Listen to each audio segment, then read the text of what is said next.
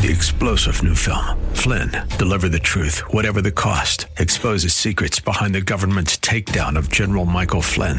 Flynn knew what the intel world had been up to. He ordered the first audit of the use of contractors. This set off alarm bells. He told the truth. He was the most dangerous person for Donald Trump to hire. They had to get rid of Flynn. Flynn, deliver the truth, whatever the cost. Available now. Watch it today. Go to salemnow.com. Salemnow.com. Sell all your possessions and give the money to the poor, and you will have treasure in heaven. But when the man heard this, he became very sad, for he was very rich. And the implication is he considered his stuff in this world more important than eternal life. You may not consider yourself very rich, but are there things in your life, stuff that takes you away from serving Christ? Well, the conversation today from uh, Pastor Leighton Sheely of Church of the Highlands in San Bruno is a part of the Art of Living series, and it deals with money. Welcome to the broadcast. I'm Mike Trout. So glad you could join us. If you'd like to know more about uh, Church of the Highlands, they're on the web at highlands.us. Lord, we uh, ask you to be our teacher now. As we turn our attention to your word, we ask you to transform the way we think and speak and act by the power of your word and your spirit at work within us. Thank you, Lord. In Jesus' name we pray. Amen. So I'm going to invite you to turn in your Bibles to Luke, Luke chapter 12, the Gospel of Luke chapter 12. And actually, we're going to be going from Luke 12 to Luke 18 and Luke 19 this morning. But I want you to start in, uh, in Luke 12.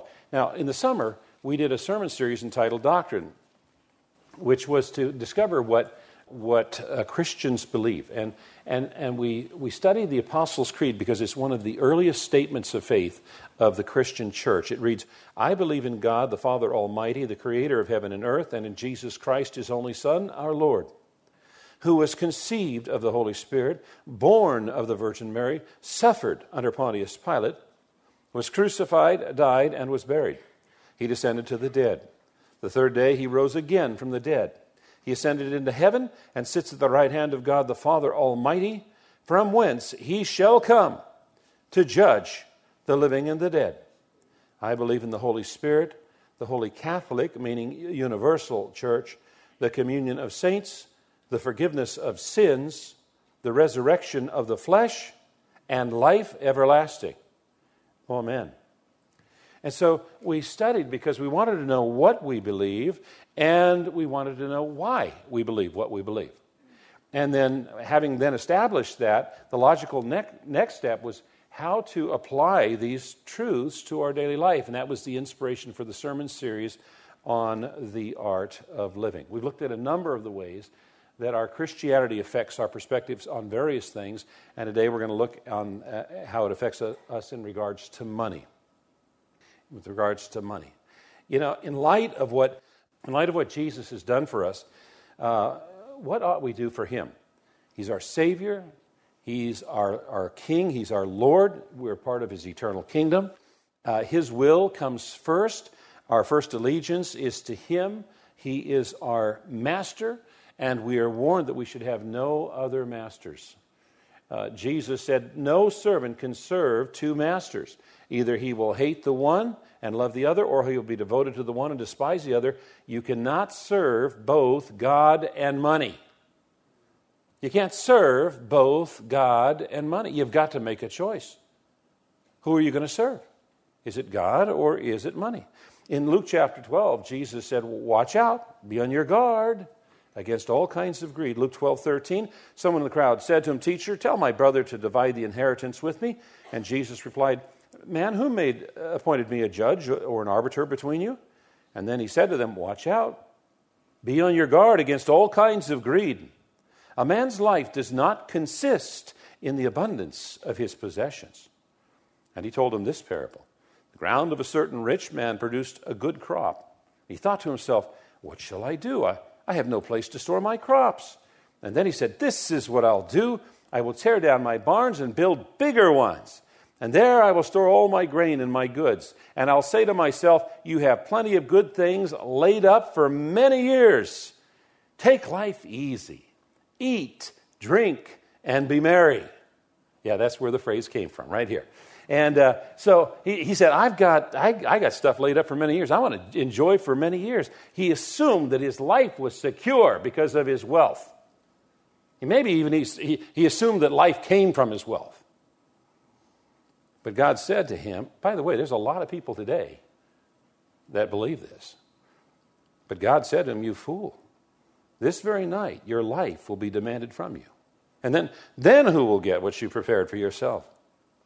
This is how it will be with anyone who stores up things for himself but is not rich towards God. And so, what Jesus did here is he warned against hoarding worldly things and making that the, the focus rather than giving attention to the eternal things of importance, like our relationship with God. You see, for Jesus, greed is not only a, a love of money, but it's also an excessive preoccupation with it. He says a man's life doesn't consist consist in the abundance of possession. The word consist indicates a, a, personal identity. A lot of people identify themselves with their statement of net worth, Uh, with their wealth. And, and if, they, if the wealth disappears, they've got no more reason to live because their life is so tied, so associated with their possessions. In effect, the possessor no longer possesses the possessions.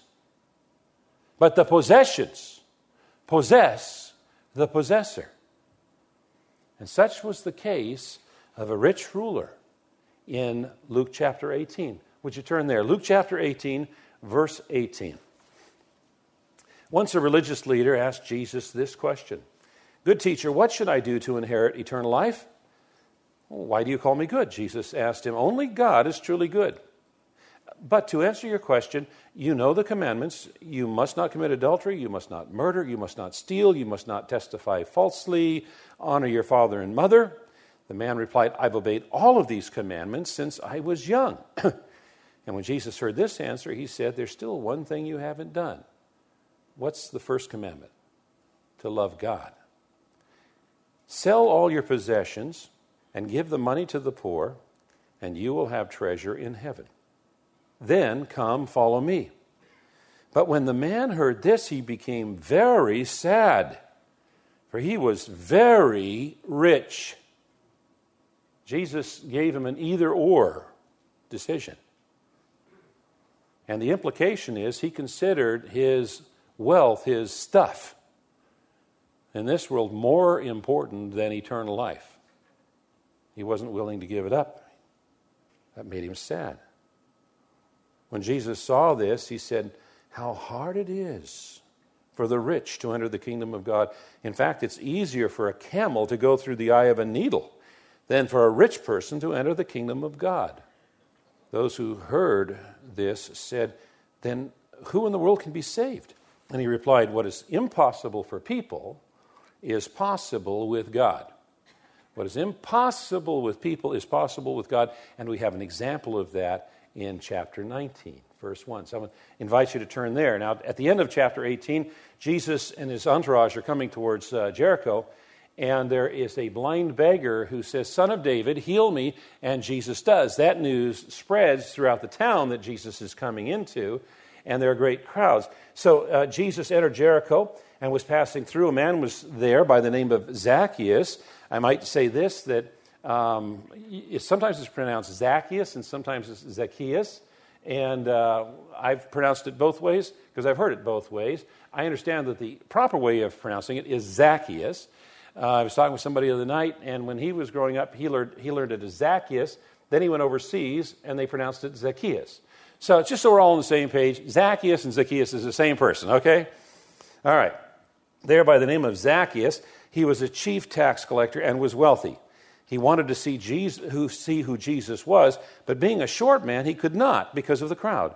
And so he ran ahead and climbed a sycamore fig tree to see him since Jesus was coming that way.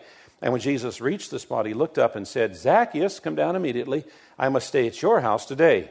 And so he came down at once and welcomed him gladly. All the people saw this and began to mutter, Jesus is gone to be the guest of a sinner?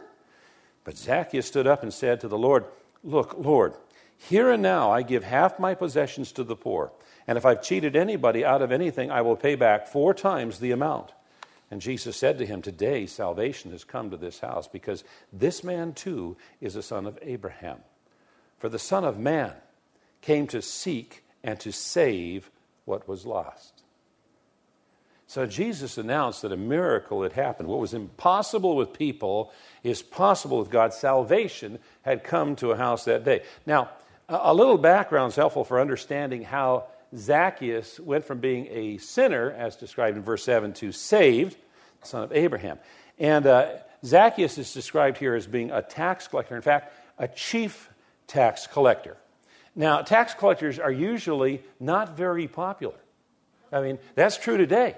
Uh, if you work for the IRS, you probably don't announce that when you're invited to a party, right? Um, that, and, and it was especially true in the time of Jesus because the nation was under military, uh, Roman military occupation, and the Roman Empire levied heavy taxes in order to enrich Rome and to keep the people destitute and unable to rise up in rebellion. And the way they accomplished this was by selling uh, territories uh, in an auction uh, to the highest bidder. And the highest bidder didn't receive any salary for his work, but what he did is he collected as much money as he could, and he sent the part back to Rome that he had uh, guaranteed, and he kept the rest for himself. And that's how they made their money. And uh, as a result, these people were uh, considered traitors and, and outcasts and, and sinners. The tax collectors are some of the wealthiest and most hated people in the land. And, and Zacchaeus, according to scriptures, was wealthy.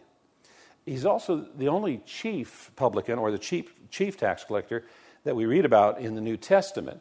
And it's not surprising that he would be in Jericho because Jericho was one of the three major tax centers in the region, the others being Caesarea and Capernaum. They had an enormous uh, palm groves and balsam gardens uh, uh, process there, and, and it was so valuable that history records that Antony gave them to Cleopatra as a, a source of revenue, but Herod the Great redeemed them for his own benefit. Now, in, order to get these positions of being tax collectors and chief tax collectors, uh, basically a person had to sacrifice everything. And we'll pick it up right there on the next edition of uh, Study Verse by Verse from Pastor Leighton Sheely and the congregation at Church of the Highlands in San Bruno. You can find out more about the church, perhaps you're looking for a church home, on their website at highlands.us. That's highlands.us. There is a website for this particular ministry, and you can join with us. You can help us uh, financially as we continue to air on this radio station and reach out both here and on the internet at studyversebyverse.com. We'd love to get your feedback. Your encouragement in that way means a great deal to us. Again, study studyversebyverse.com and the church, highlands.us. Details about all that's going on at the church can be found on that website. That's highlands.us. I'm Mike Trout. We'll be back tomorrow with more in this Art of Living series dealing specifically with money at this same time. And I hope you can join us when Pastor Leighton opens the Word of God once again and we study verse by verse.